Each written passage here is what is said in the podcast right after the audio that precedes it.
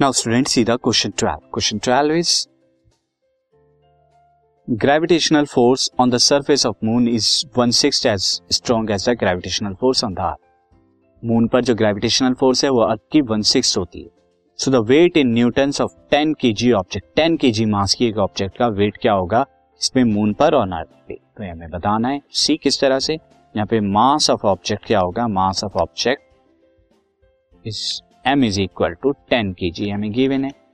Now force gravitational of earth क्या हो जाएगी? Gravity of earth is equal to nine point eight newton ये आपकी हो जाएगी।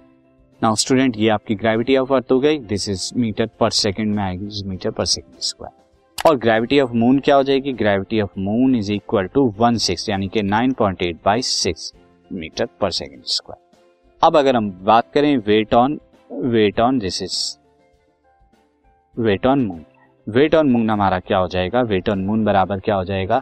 मास इंटू दिस यानी कि mass into this 9.8 by six जो कि कितना आएगा? अराउंड 16.3 ये आपका आ जाएगा न्यूटन के अंदर। नेक्स्ट अगर हम बात करें weight on earth weight on this is weight on earth अगर इस अर्थ की वेट ऑन की बात करें तो ये क्या हो जाएगा? Mass into nine point eight जो कि कितना आ जाएगा?